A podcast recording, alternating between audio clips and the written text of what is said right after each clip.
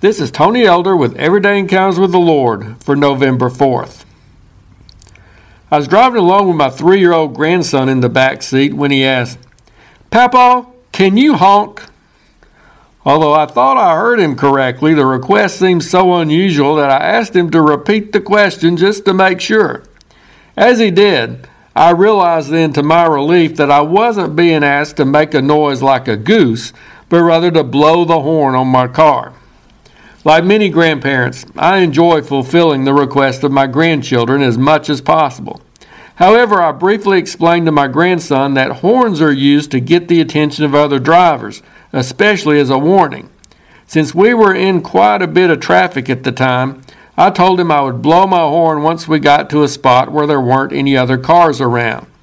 It was just a few moments later when I was in the clear and able to delight the little guy by showing him that Papaw could indeed honk.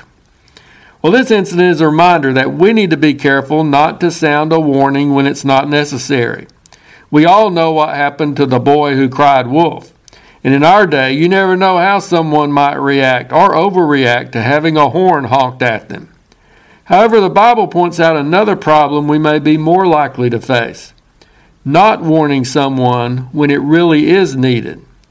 God told the prophet Ezekiel that he was making him a watchman for Israel. Now, he wasn't referring to someone who repaired clocks, but a person who would stand guard on the city walls to sound the alarm when there was any kind of threat or danger. The responsibility of such a spiritual watchman was, according to Ezekiel 3:18, to warn the wicked from his wicked way. If he failed to do so, he would be held accountable for it by God. In that same verse, the somber consequences of such inaction are declared. His blood I will require at your hand. I don't believe it's solely the preachers and prophets of our day who are called to serve as watchmen. All believers have some degree of responsibility to warn those who are in danger. At times, we may need to join others in sounding the alarm for our society in general. Other times, we may be called to warn specific people within our sphere of influence. From knowing what God's Word says and from looking at their lives, we recognize the threats and dangers. We can see the awful consequences of sin creeping up on them, as well as the eventual judgment of God perched on the horizon. Is it right for us to ignore it and to keep silent?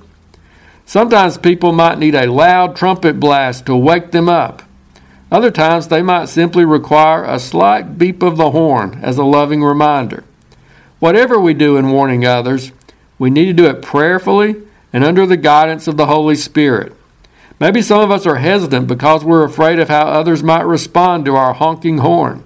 However, we should be more concerned about the consequences that person will face if he keeps going along his current path. I'm usually not quick to use the horn on my car. There have been times when an incident occurred in which afterwards I regretted not honking. Let's not look back with any regrets about not warning others who need it. Be a faithful watchman, both for their sake and for yours. If you're interested, Everyday Encounters with the Lord is available in both book and ebook formats. And now I pray that you'll encounter the Lord today in your own everyday experiences.